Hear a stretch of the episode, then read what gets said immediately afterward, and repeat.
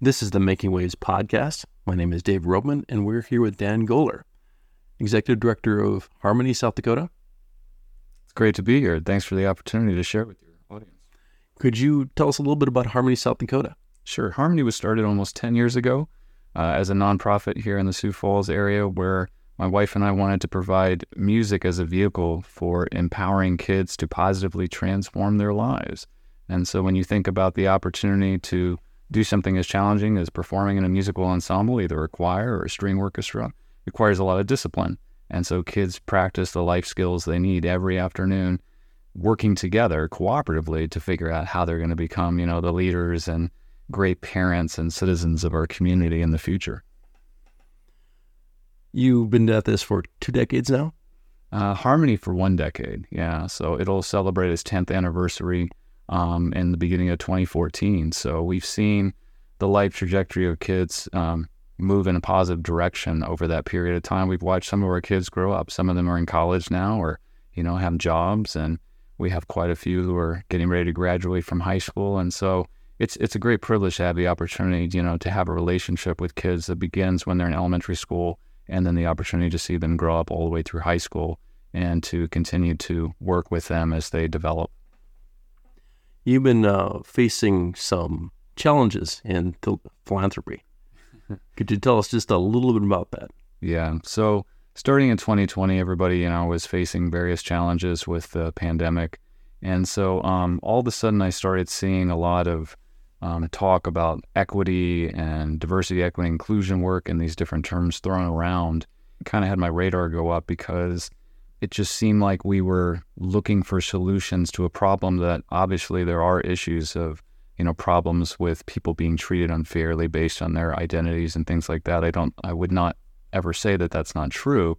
The problem is how are we going to go about fixing or dealing with those problems? And so all of the solutions that were being proposed were things that involved punishing people or rewarding them based on these identity characteristics and that's just not the idea that we've frankly been imperfect at, but not what our country was founded on. And particularly when you look at, you know, the I have a dream speech, you know, we want to people to be judged by the content of their character, not the color of their skin or any other other characteristics. And so when I started hearing, you know, equity statements being released and affirmations of various Marxist organizations like Black Lives Matter, it concerned me because we weren't critically thinking what exactly are we talking about if we're going to support these ideas and the agenda that's being proposed by these organizations? And so when I started seeing them popping up all over the philanthropic community that I'm involved with as executive director of a nonprofit here in Sioux Falls, I was kind of shocked, frankly, and started to document and archive the various things that I saw coming out from the organizations and then eventually it became a policy issue. We were asked to participate in DEI training sessions and to answer DEI related questions. Basically, uh, record all kinds of various identity category information about the kids that we served. They were interested, you know, in the board makeup that we have that serves our organization, our employees, et cetera. And I just said, you know, this this is wrong. This is not the way we want to go about doing things. If we want to try to fix things, let's have an honest and frank conversation about the problems that our community's facing because we're on the ground, you know, helping people. So let's talk about that, but let's not mandate a sort of bureaucratic, technocratic way of doing it and call it something that it's not. So you've started a platform, a video platform to document your findings? That's true, yeah. So when I started accumulating the documents and the videos from these various training seminars and all the correspondence and the DEI guidebooks and handbooks and all these things that were coming out, I started peeling away layers of the onion, and I was pretty shocked to see how so many of the organizations with which we've had relationships develop over the last decade were either complacent or complicit in this. And so I decided I think people at a very basic level in a free society want transparency and accountability from their institutions, their government, etc. And if you're either your tax money or your philanthropic donations are going to organizations, that's all we ask. We want to know where are you at? What are you going to do with my money? And are you being transparent and honest about how you're uh, handling that money and what you're doing with it and what your goals and objectives are?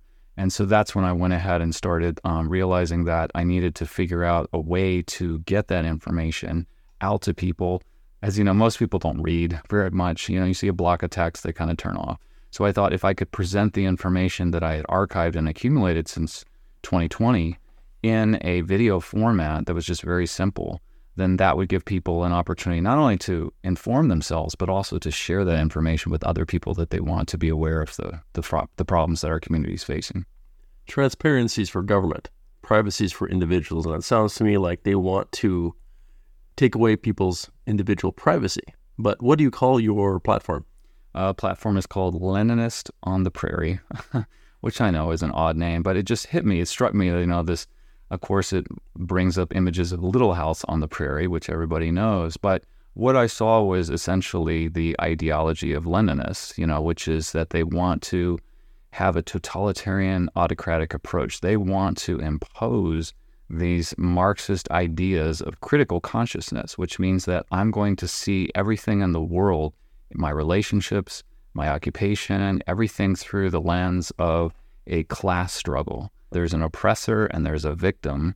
And so it doesn't matter whether it's related to my race or my gender or my sexual identity or whatever category is created, there's always this narrative that goes, somebody's trying to laud their power over you and somebody's a victim. And if you give us your power, we will make it right. And that's what they that's the whole idea of social justice. It's redistribution of resources, whether it be jobs, or money, or anything else, opportunities of any kind to undo what they perceive as disparities in outcomes based on those categories that they define. And of course, they get to be the ones deciding this exactly. and moving the money around and the resources around. And of course, they benefit from They do. And the final thing I would say is the refrain that is just completely repeated over and over again is disparities of outcomes. You know, we have these disparities. There are these disparities, and the disparities are benefiting some people and hurting other people but you're not presenting evidence to demonstrate that these identity categories that you're dividing people in is the cause of those. And we know from all the research and things that we've done, that's not always the case. And oftentimes it's not the case at all. There are, that's like the best example is I have three kids. They all have the same DNA. They were raised under the same roof. They didn't turn out the same. This doesn't exist anywhere in nature or in society. It's just impossible to get equal outcomes unless you have an autocratic state imposing it on people. Leninist on the Prairie, that's a YouTube channel? It is, yeah. So it's a YouTube channel. If you go to YouTube and you type in Leninist on the Prairie or just do Leninist Prairie, it'll pop up and you'll see our icon. And then you can watch the videos. And basically, the video content there are assembled into various playlists that are based on various organizations that are, as I said, complacent or complicit in these agendas and this ideology. And then the videos basically try to document that information. I don't provide much commentary. I do provide a little bit of context because a lot of people are not familiar with the terminology and it all sounds good when you hear it. So I just provide definitions of the terms that they use, but it's basically them talking in their own words and showing their documents that, that provide insight into their policies. What do you hope to achieve with this channel?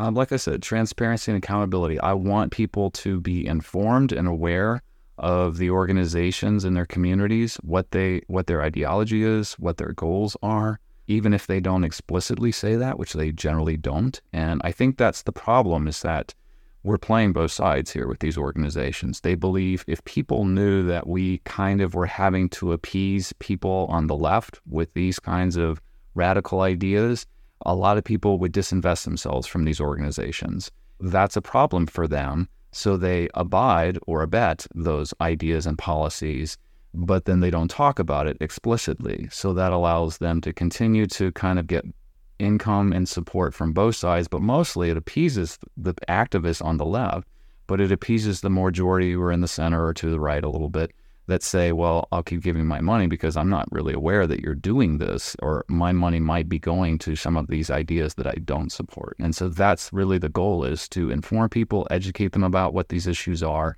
and then hopefully share that information with other people so that, frankly, they can be disincentivized by disinvestment if necessary so that they realize that, that's not the way to go. Could you give us some examples of the sort of things you've uncovered here in our community and who's involved? Absolutely. Uh, the first one, the main one, is my involvement with the United Way.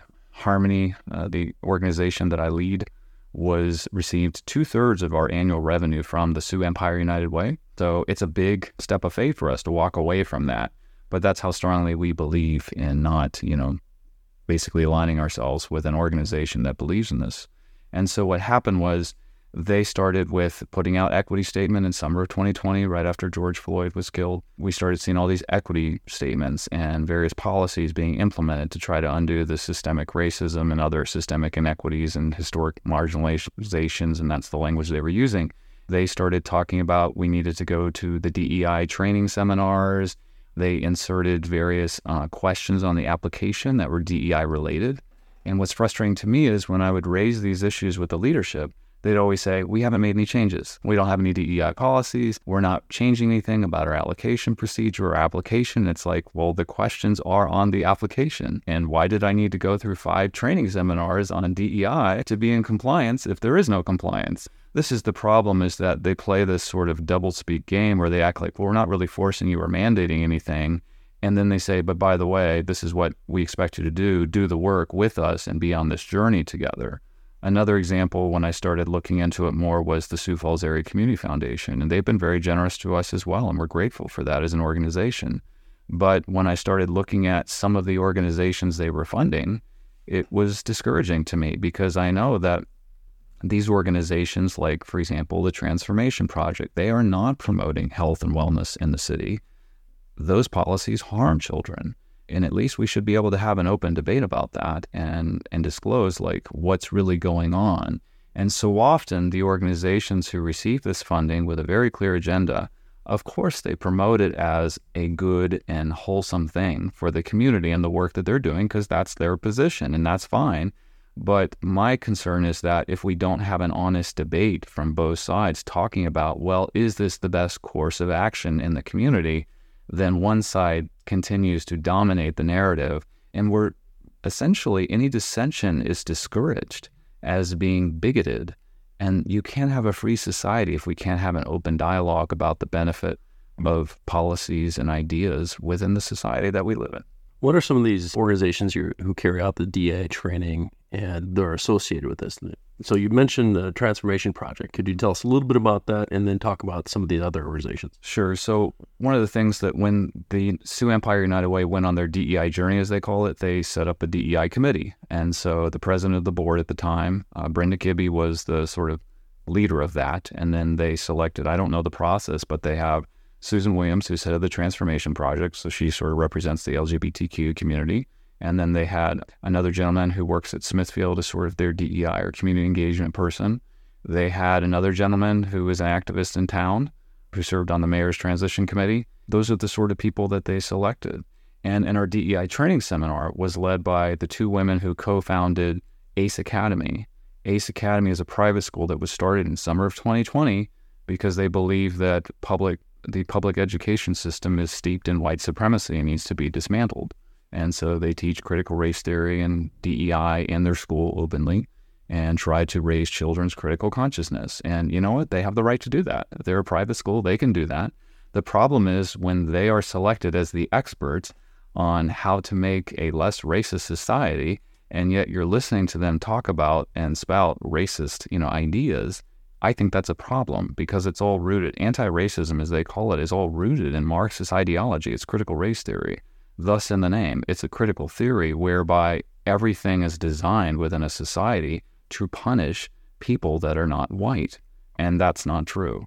Are there inequities? Of course, in every society there are, but they're not systemic in that they're, we, we don't live in a Jim Crow society where people are specifically, you know, laws are created and enforced in a way that specifically targets to punish or reward people based on their race. That's not the society we live in. Are there any other organizations besides this Transformation Project and ACE Committee? Uh, yeah, South Dakota Voices for Peace showed up in that as well. And who's the leadership of Voices for Peace? Uh, Taneeza Islam, who ran for mayor in the last uh, Sioux Falls election and was defeated by uh, Mayor TenHaken when he won his reelection campaign. Um, she showed up in the training seminars as well.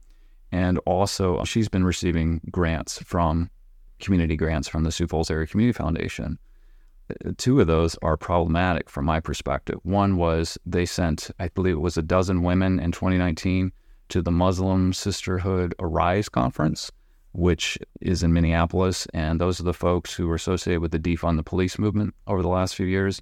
They basically train them in intersectionality and anti-racism and dismantling white supremacy and how to run for local school boards and whatever. And you know, all that's perfectly legal and fine. But I don't think that that's the kind of context in which these grants are being awarded and publicly disclosed.